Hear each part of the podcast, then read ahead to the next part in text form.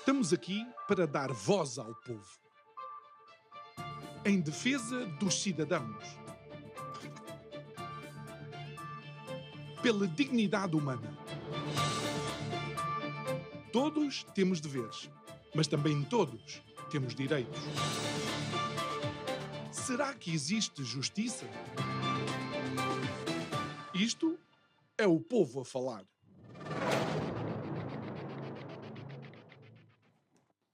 Olá, muito boa noite e bem-vindo a mais um Isto é o Povo a Falar. O meu nome é João Nuno Pinto e, como sabe, este programa vai para o ar todos os dias, de segunda à sexta, às 22 horas, emissão em simultâneo, aqui, Curiacos TV e também na Rádio Vida 97.1.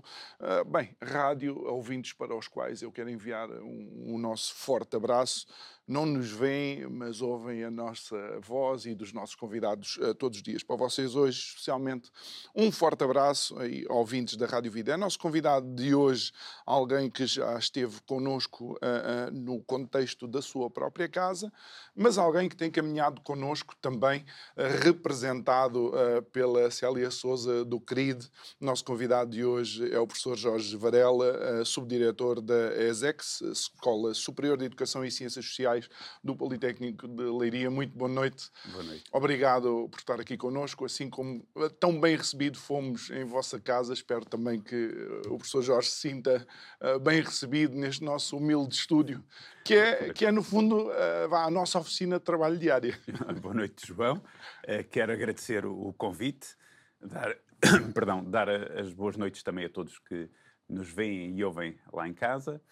E dizer que estou a ser muito bem recebido e, por isso, nem esperava outra coisa.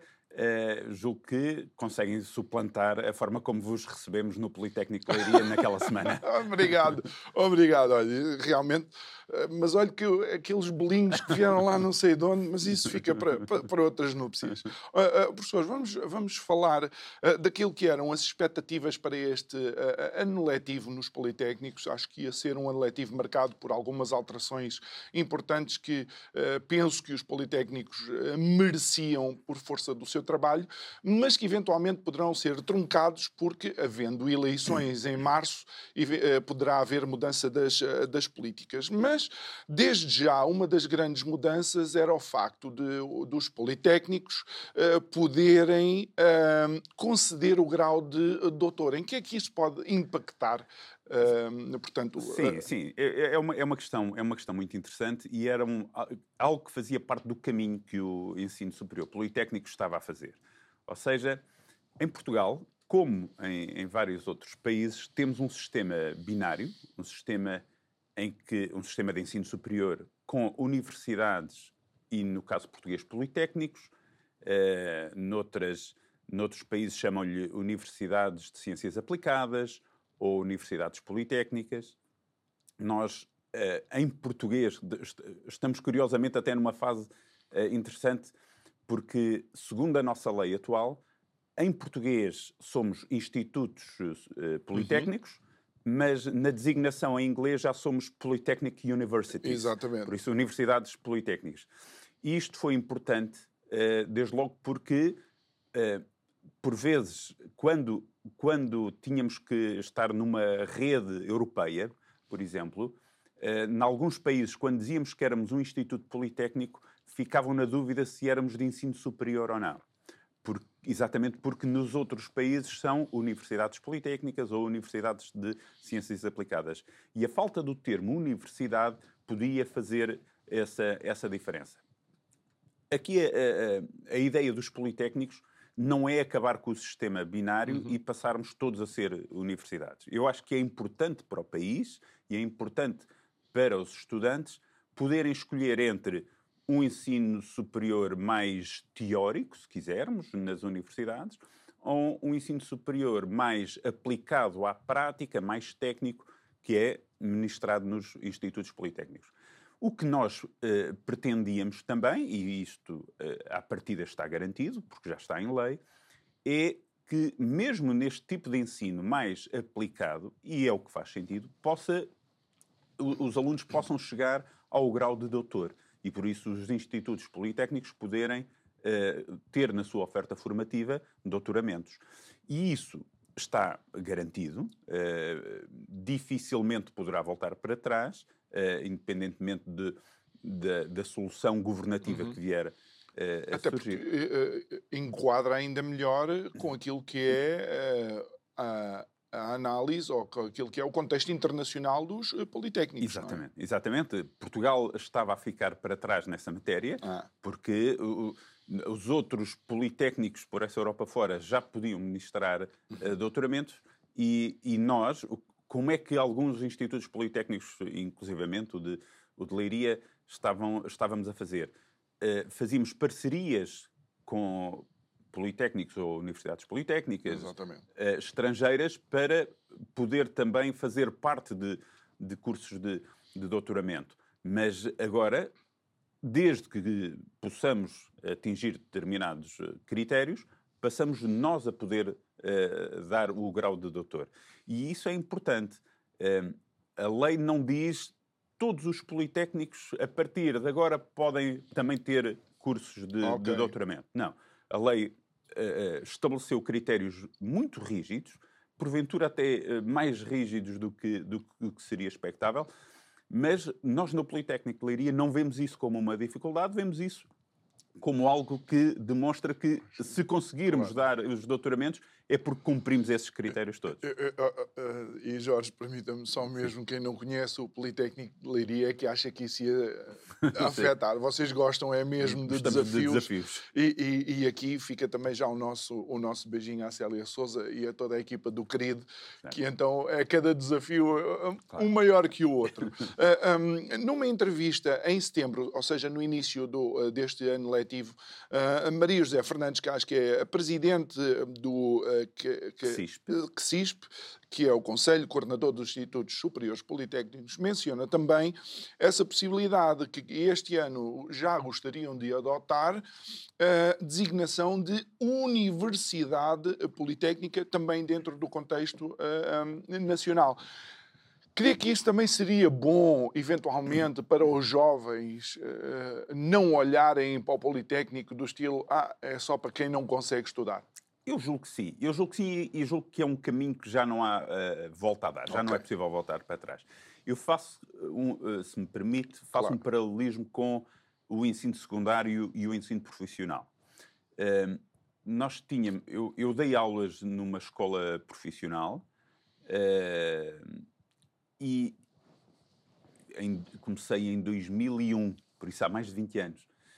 E no início havia muito aquela ideia de que quem ia fazer um curso técnico-profissional, que dá equivalência ao secundário, seriam aqueles alunos que, não tendo uma aptidão ou capacidade de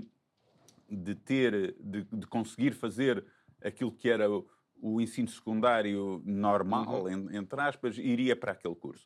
Ora, hoje está perfeitamente demonstrado que não é assim.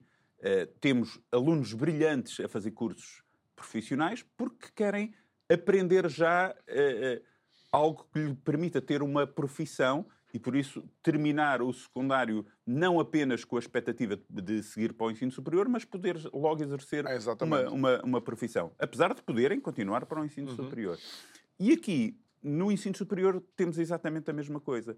Ou seja, existem alguns cursos que, pela natureza das coisas, têm que ser mais académicos, mais teóricos, mas também existem outros, até pela ligação com o tecido empresarial, que devem ser mais vocacionados para a parte prática, mais técnicos, em que os alunos não só aprendam as teorias, mas aprendam logo como é que se executam na prática aquilo que vão aprendendo. E é aí que o ensino politécnico tem um papel primordial a desempenhar. E Jorge, e precisamente com isso em mente, eu penso, e não sei qual é a realidade, é que cada politécnico poderia eventualmente adaptar o seu currículo à realidade do tecido empresarial da região onde está enquadrado. Isto é a minha ideia, não sei se é assim.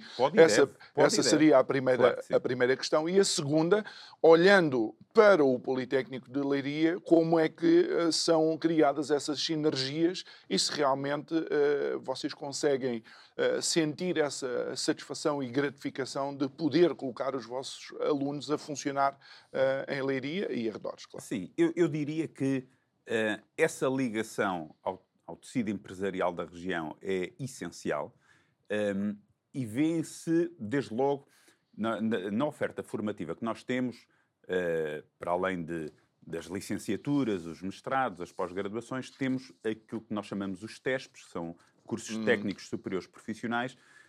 Aqueles cursos profissionais que eu falava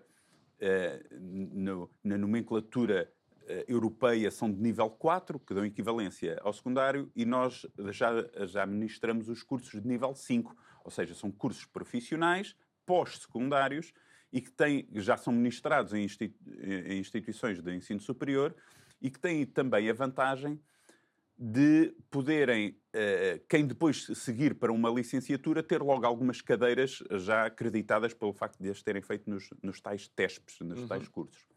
Ora, esses TESPs, para serem financiados pelo Estado, têm que se enquadrar naquilo que são as necessidades da região. E, por isso, logo aí na base, nos TESPs, nós conseguimos ter cursos que têm que estar adequados às necessidades empresariais da região, senão não são financiados. Okay. E depois, o que faz sentido é, daí para cima, continuar essa linha, ou seja, os nossos cursos são cursos que, para além de poderem colmatar necessidades globais do país, estão muito vocacionados, não só pelo curso, mas até dentro do curso, algumas matérias, alguma forma como é dado, está muito vocacionado para a região. Desde logo porque os nossos licenciados passam por pelo menos uma fase de estágio, alguns cursos têm mais do que uma fase de estágio, em que, obviamente que, salvo raras exceções, a grande maioria dos nossos licenciados, dos nossos estudantes, fazem o seu estágio na região, ali na região de Leiria, e por isso precisamos ter essa ligação muito forte. E é por isso que nós temos uma parceria grande com a Associação Industrial, com a Associação Empresarial da região de Leiria, e por isso conseguimos ter esta ligação com as empresas, com outros prestadores de serviços, que nos permitem ter esses estágios. As empresas participam, eventualmente, na criação de currículos, ou é única e exclusivamente nasce do Politécnico, ou seria um passo também interessante a dar? Sim. Eu diria que há um lado académico e científico que esse tem que ser exclusivo da parte do Politécnico, mas que vamos beber muito do que é essa inspiração no relacionamento que temos constante e o permanente contacto que temos com as empresas. Por isso, repare, nós temos representantes das empresas em órgãos do Politécnico, que estipulam as políticas gerais do que pode ser o futuro do nosso Politécnico.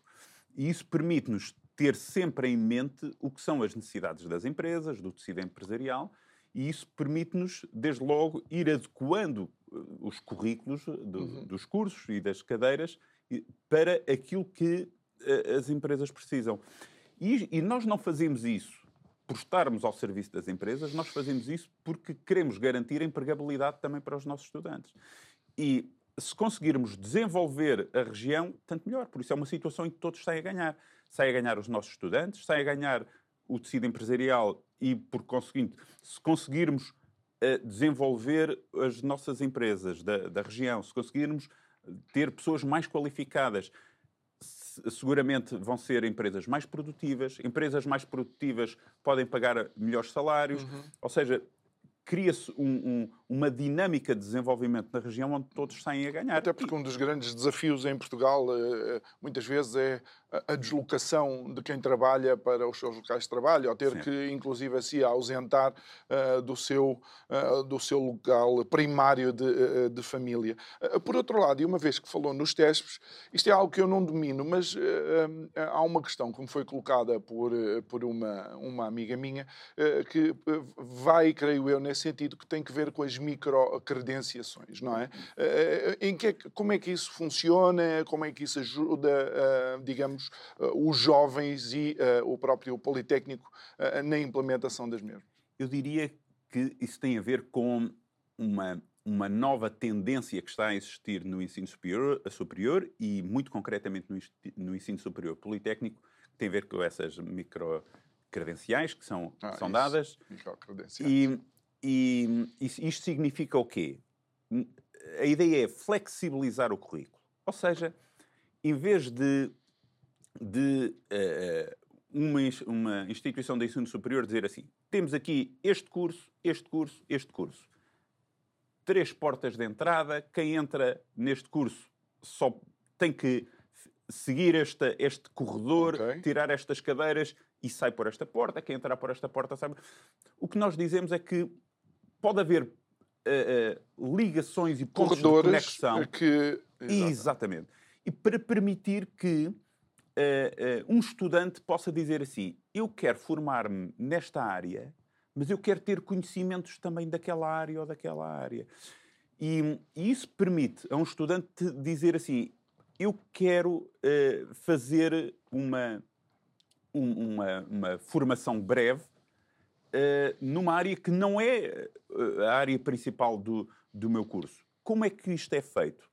Nós estamos a estudar as várias áreas nas quais lecionamos, desde da área da educação às ciências sociais, para abarcar assim as duas áreas lato sensu, e vamos depois procurar áreas específicas, pode ser só aquilo que corresponda ao que é ministrado num mês, numa determinada cadeira. E nós dizemos assim, esta área do conhecimento que é dada em meia dúzia de aulas de uma cadeira, é possível retirá-la daquele contexto e fazer uma formação breve, exclusiva sobre esse assunto.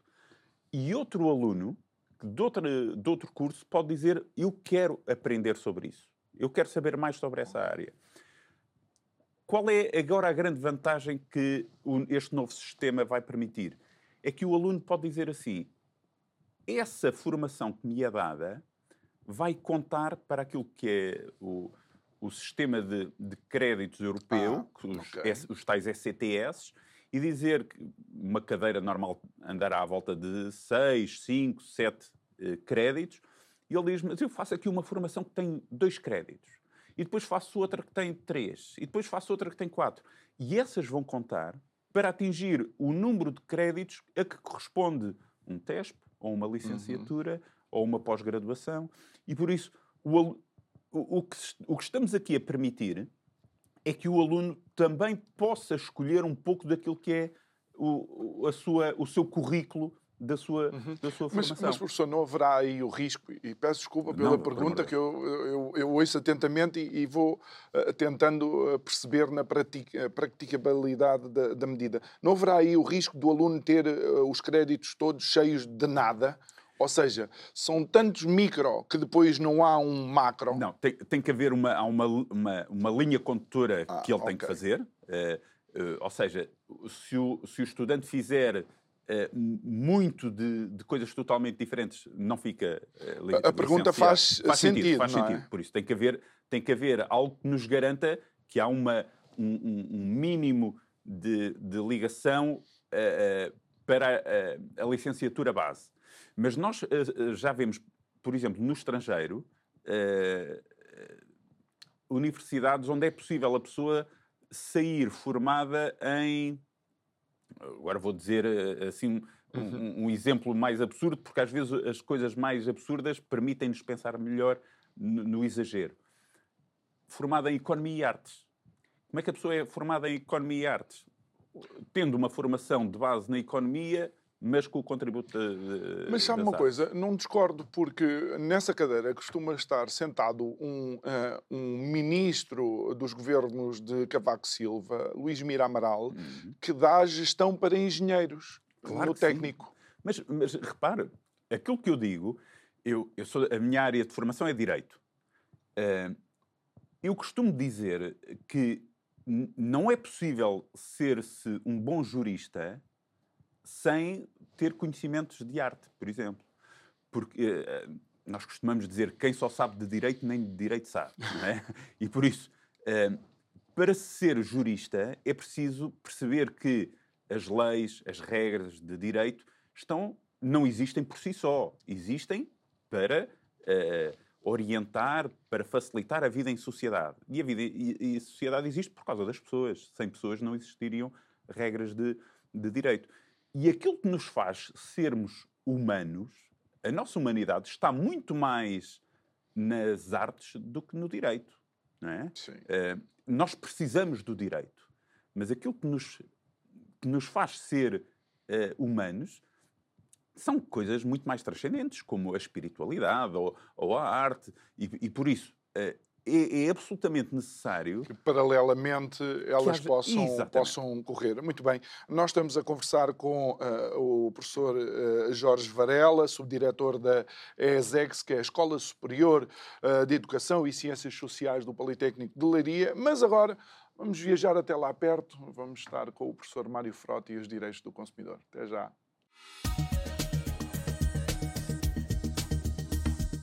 Salve! Direitos do consumidor, direitos do cotidiano. É preciso saber para se proteger. Comprei recentemente um aquecedor, diz-nos um consumidor, numa grande superfície. Após um mês, avariou. Na loja pediram-me para o deixar para ir para a reparação. O que é certo é que o aquecedor já lá está desde novembro e não me dão informações sobre o seu estado.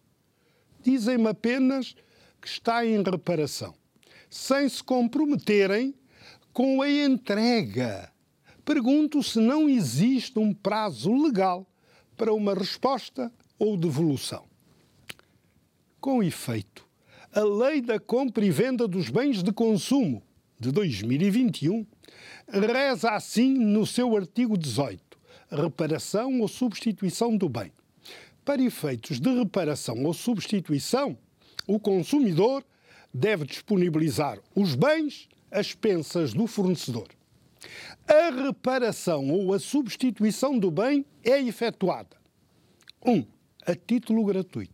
2. Num prazo razoável a contar do momento em que o profissional tenha sido informado pelo consumidor da não conformidade. 3. Sem grave inconveniente para o consumidor, tendo em conta a natureza dos bens e a finalidade a que o consumidor os destina.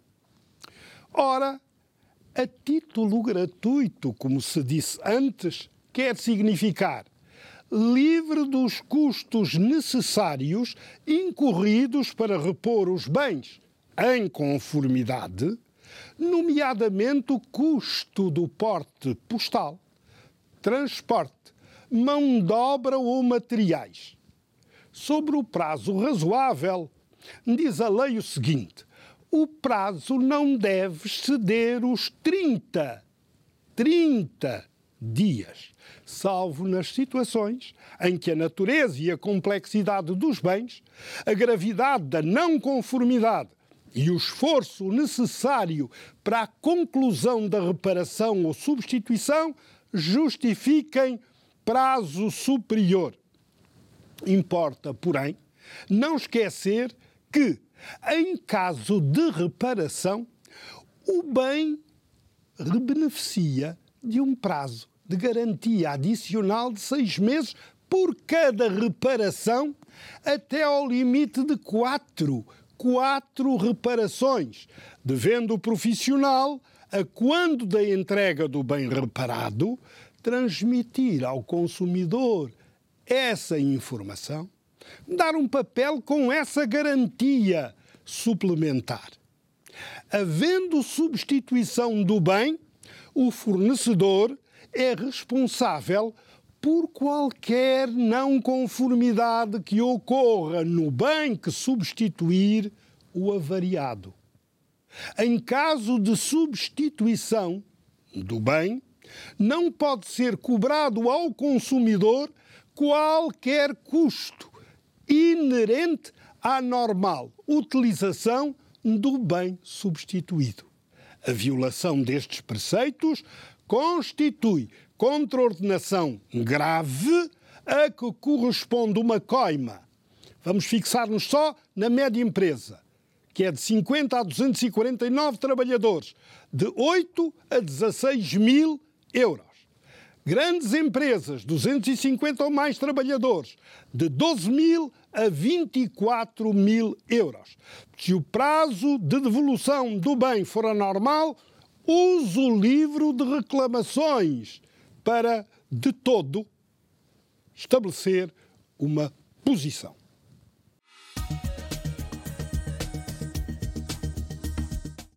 De volta ao nosso estúdio, recordo, conversamos com o professor Jorge Varela, subdiretor da Escola Superior de Educação e Ciências Sociais do Politécnico de Leiria. Vamos a alguns desafios também que eventualmente poderão ou não estar os próprios alunos do Politécnico de Leiria a sentir. Tem a ver com o alojamento estudantil. Obviamente, Lisboa é o descalabro que nós sabemos, Porto, idem aspas. Como é que a situação está em Leiria e como é que o Estado poderia eventualmente colaborar com a autarquia ou com o Politécnico no sentido de mitigar este drama? É um problema que existe, não só por causa do ensino superior, mas por uma série de circunstâncias internas e externas com que o país tem vivido nos últimos anos. Estamos perante uma crise na habitação, não há como negar, e essa crise na habitação faz com que os preços sejam muito superiores, porventura também por força de alguma especulação, sejam muito superiores àquilo que a maior parte das pessoas pode suportar. E por isso, essa é uma dificuldade que está perfeitamente identificada, que é alunos que não sejam de Leiria e que queiram estudar para Leiria, ou nas outras escolas do Politécnico. Nós temos uma Escola Superior de Artes e Design nas Caldas da Rainha e uma Escola Superior de Tecnologias de Turismo e do Mar, STM, de Turismo e Mar,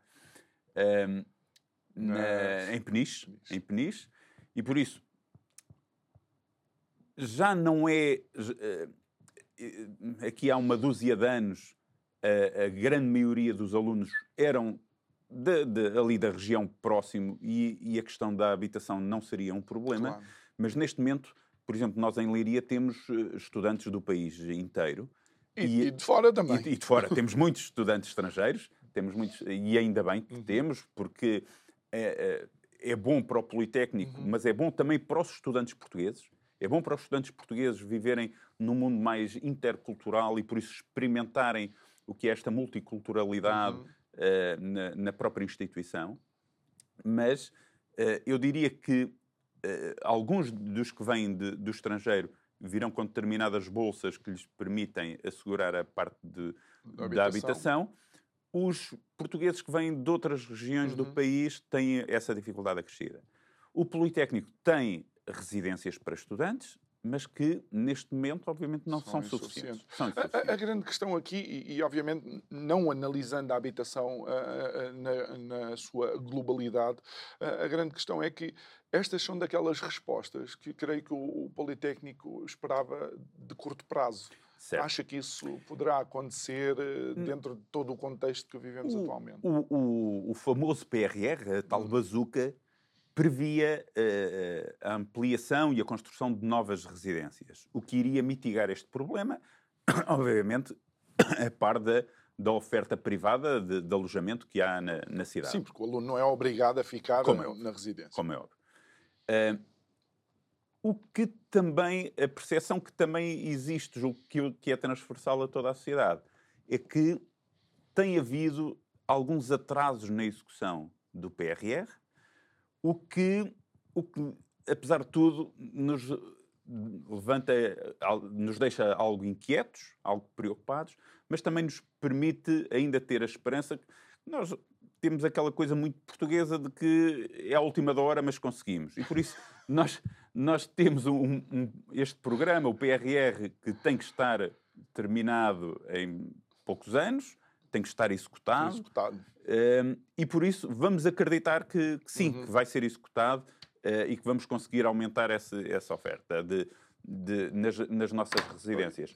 Para além do mais, podemos acreditar que possa, em termos nacionais, o problema também começar a ser resolvido e esperar, porque já estão a ser feitas algumas obras, ou seja, eu não quero dizer com isto que ainda nada foi feito. Não, no âmbito do PRR, já foram feitas algumas, já estão iniciadas algumas obras nas nossas residências.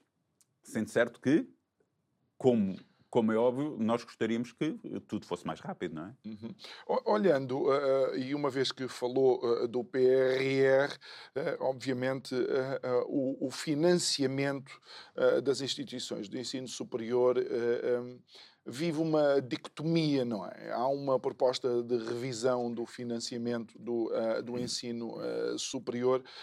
A questão é se nessa proposta os politécnicos vão continuar a ser discriminados. E, desculpe lá, a pergunta deve ser assim feita.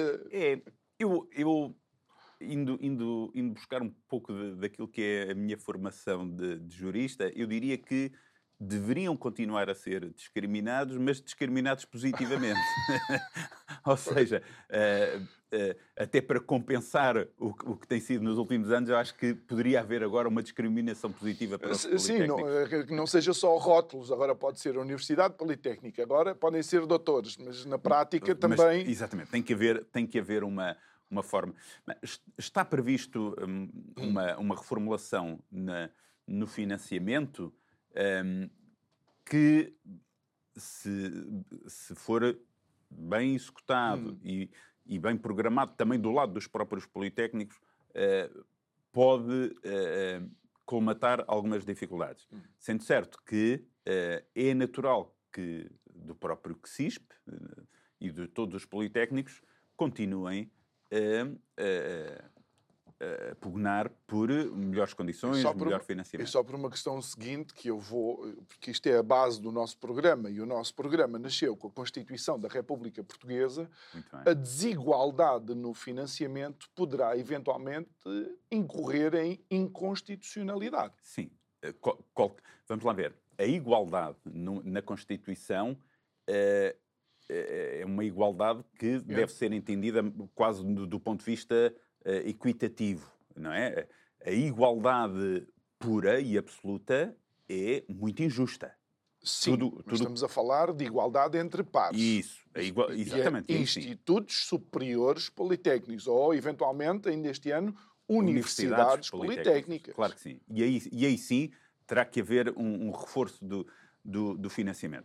Agora, aquilo que eu também queria aqui deixar claro é que os politécnicos continuarão, com as condições que lhe forem dadas, continuarão a garantir e a lutar por ter um ensino de excelência e por continuar a fazer esta ligação ao terreno e ao tecido empresarial, com o apoio também das autarquias e de outras entidades.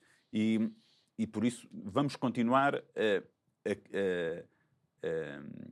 a ser... aquilo que temos sido até agora, que instituições de ensino de referência. Dito isto, teremos que continuar a lutar para conseguir ir cada vez mais longe. E, como diz o povo, e isto é o povo a falar, não se fazem omeletas sem ovos. Sem ovos. É? E por isso é necessário um financiamento. Professor, eu não quero, obviamente, nenhuma guerra entre politécnicos e as universidades, seja pelo nome, seja pelo que seja, mas de acordo com aquilo que contextualizámos nestes 30 e algo minutos de programa, a proximidade que vocês têm do tecido empresarial, a facilidade com que os alunos são colocados nesse mesmo tecido empresarial, as sinergias que vocês têm, o facto de, inclusive, as autarquias serem das grandes alavancas dos institutos politécnicos. A internacionalização dos estudantes que estão nos politécnicos. Eu só vejo coisas positivas. Sim, sim, mas eu quero deixar claro, até em nome dessa paz que se pretende que exista entre politécnicos e universidades, que o facto de haver muitas coisas positivas do lado dos politécnicos não significa necessariamente que haja coisas negativas do lado das universidades. Não. Eu diria que o sistema binário é um sistema complementar mais do que concorrencial. A questão é o financiamento. Pronto, é concorrencial no financiamento e em termos de alunos, porque os alunos, cada aluno não passa a ser dois, um para a universidade e outro para o politécnico. Por isso, um aluno que vai para um politécnico não vai para uma universidade, um aluno que vai para uma universidade não vai para um politécnico. Mas isso também acontece entre universidades e entre politécnicos. O dinheiro que for entregue a uma universidade não é entregue a outra, o aluno que for para uma universidade também não vai para outra. Aqui o que nós entendemos é que temos dois sistemas que são complementares. O sistema politécnico tem a sua missão, as universidades têm as suas missões. O financiamento tem que ser justo. O financiamento tem que ser justo. De acordo com a missão de cada um, de acordo com aquilo que cada instituição necessita para desenvolver a sua missão, o financiamento tem que ser justo. Dizia o João, e muito bem, que as autarquias são essenciais neste processo. E são porque perceberam que, em determinadas regiões do país, os politécnicos são absolutamente essenciais para manter vitalidade na região. E, por isso, as autarquias, percebendo isso, predispõe-se também a apoiar, e muito bem. Voltando só um pouco atrás, e também não é muito, porque temos falado, obviamente, ao longo da nossa conversa da relação entre os politécnicos e o tecido empresarial. Se formação é importante, requalificação também parece que se vai tornando importante com a introdução de novas tecnologias em alguns postos de trabalho. É algo que o Politécnico dá atenção? É importantíssimo. Não só por uma questão de dignidade da pessoa humana, que não há uma idade a partir da qual não vale a pena aprender, isso tem que ser assumido por todos. Nós temos um programa interessantíssimo que é o 60+, que é do Politécnico todo, mas a maior parte das aulas até acontecem na nossa escola, na ESEX. Mas, para além disso, interessa-nos perceber uma coisa. Especialmente num politécnico, em que o ensino é mais prático, mais virado para o saber fazer, nós tínhamos, se quiser, esta comparação. Nós tínhamos antigamente aquilo que se chamavam os analfabetos de partida. Ou seja, pessoas que, por não terem ido à escola, não terem tido instrução, enfrentavam a vida com essa dificuldade extra, que era não saber ler e escrever. Depois, o ensino, e bem, universalizou-se, já diminuiu-se muito o nível desse tipo de alfabetismo, e começámos, a determinada altura, a ter uma ideia de que o importante era só o saber fazer. Mais do que o saber pensar, era só o saber fazer. E se nós quisermos distinguir entre universidades e politécnicos, poderia haver a tentação de dizer: nas universidades ensina-se a pensar, nos politécnicos ensina-se a fazer. Eu entendo que, sendo ensino superior, um politécnico também tem como obrigação ensinar a pensar. É absolutamente essencial. E isto porquê? E aí vai entrar na sua pergunta da requalificação ao longo da vida. Quando há 200 anos, uma pessoa aprendia uma profissão. Aprendia quando era novo, sabia fazer e tinha a consciência de que durante toda a sua vida aquela profissão ia ser executada da mesma maneira. E muito provavelmente as gerações seguintes ensinava aos filhos a fazer assim e os filhos ensinariam os filhos deles. Ora, hoje isso não acontece. Nós hoje aprendemos a fazer uma profissão, a executar uma profissão, mas a tecnologia evolui de tal maneira que, a meio, tudo muda. E por isso, se alguém só aprender a fazer mecanicamente, quase como se fosse um robô a fazer daquela maneira, vai chegar ao ponto em que temos os analfabetos de escada. Já não temos os analfabetos de partida, temos analfabetos de escada. Que é o quê? Alguém que teve formação, teve instrução, mas a realidade ultrapassou-o. É verdade. E por isso, é absolutamente essencial duas coisas.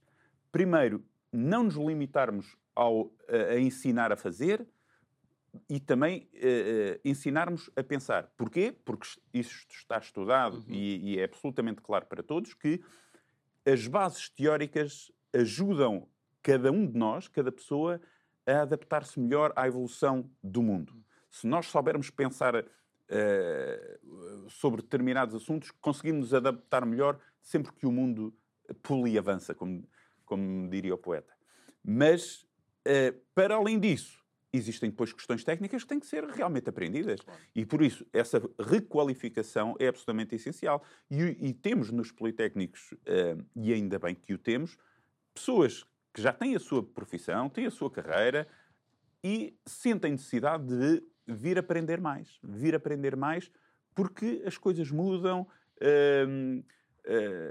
a maneira como se fazem, a própria legislação também está sempre a mudar. E por isso é essencial, até porque as empresas não podem ter um trabalhador dos 30 aos 40 e depois dizer assim, bem, eu agora vou buscar outros 30 e estes vou dispensar. Não, interessa-me ficar com estes, porque aí, para além de aprenderem novas coisas, contam também com a experiência. E eu acho que é aí que nós vamos evoluindo.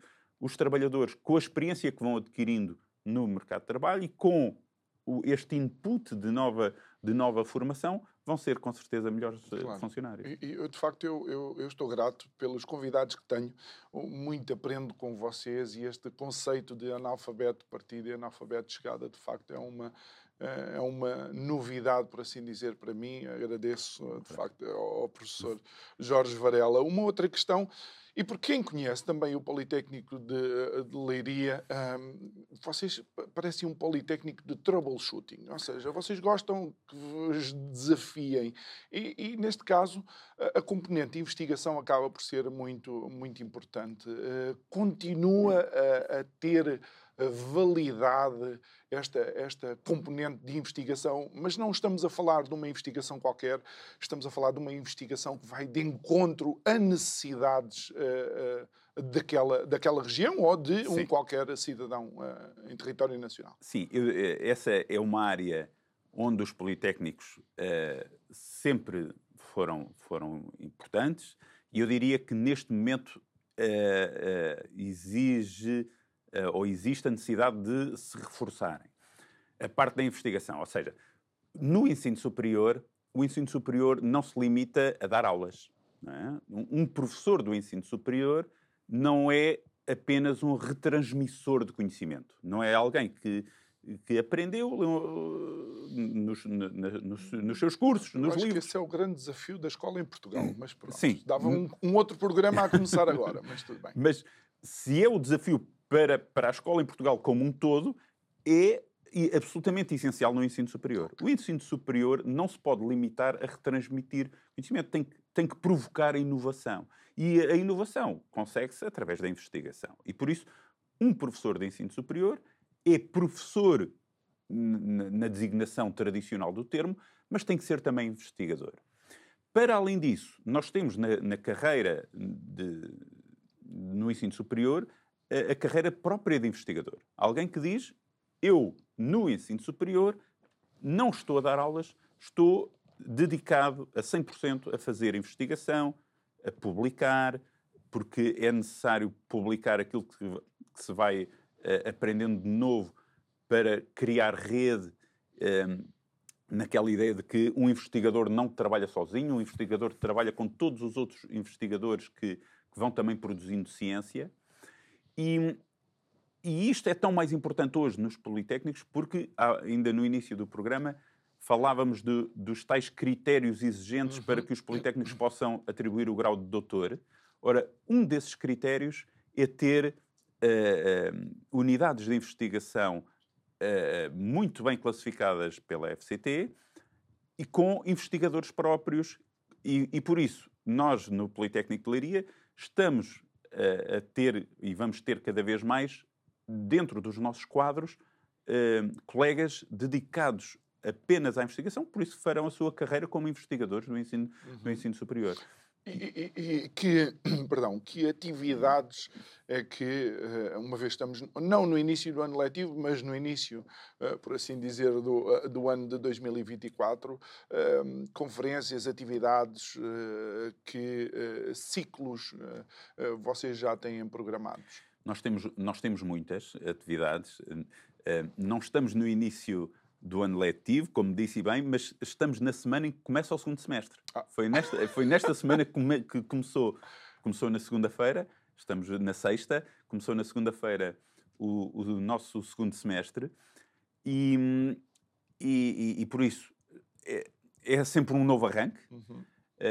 Eu costumo dizer a brincar que os professores festejam duas vezes um ano novo, e que é em janeiro e é em setembro, quando começa o ano letivo. Eu costumo dizer, a brincar, no início, em setembro, quando começa o ano letivo, aos meus colegas, desejo sempre um feliz ano novo. E digo sempre a brincar, porque nós fazemos-lo duas vezes, em janeiro e depois em setembro.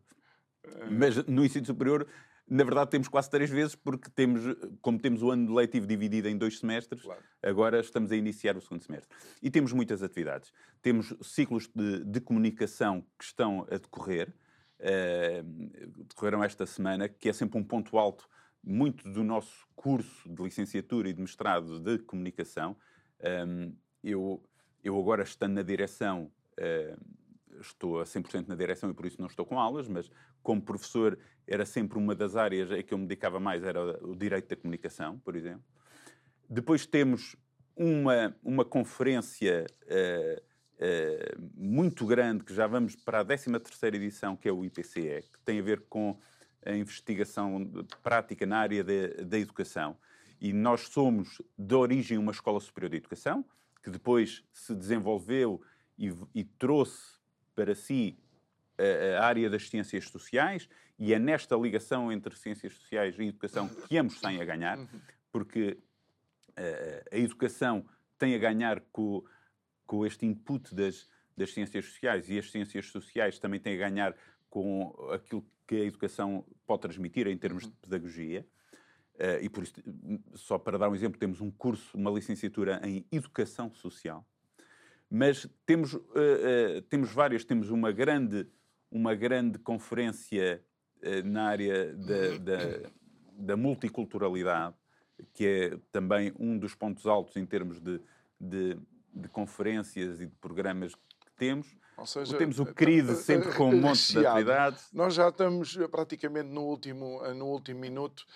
Posso-lhe pedir ao cidadão Jorge Varela, em 30 segundos, independentemente do próximo resultado das legislativas de março, o ensino tem que estar na linha da frente das políticas públicas? Eu julgo que sim. Eu agradeço-lhe a pergunta, porque não é daquelas a que eu tenha que tirar o pino do Politécnico de Leiria, posso mantê-lo e, por isso, dizê-lo como cidadão e como professor do ensino superior, e neste momento como dirigente de uma escola superior, posso dizer que, independentemente do que vier a acontecer nas eleições de 10 de março, precisamos de um governo que olhe para a educação como uma prioridade. E aqui a educação como um todo, desde o pré-escolar, que é absolutamente necessário termos um pré-escolar universal público. A nossa vida hoje em dia, a vida das pessoas, já não é como antigamente, em que todas as famílias tinham avós que podiam ficar com as crianças, ou os homens trabalhavam e as mulheres não. Quer dizer, nós vivemos num mundo felizmente, um mundo mais igualitário que permite isso e, por isso, o ensino superior também tem que evoluir. Em que eu não posso parar o cronómetro e, de facto, tenho que agradecer ao professor Jorge Varela, uma vez mais, a sua participação. Levo os nossos cumprimentos a todo o Politécnico e muito especial ao CRID. Muito obrigado a si que nos acompanhou em mais um Isto é o Povo a Falar. Encerramos a semana. Segunda-feira estamos de volta para mais um programa. Bom fim de semana. Obrigado.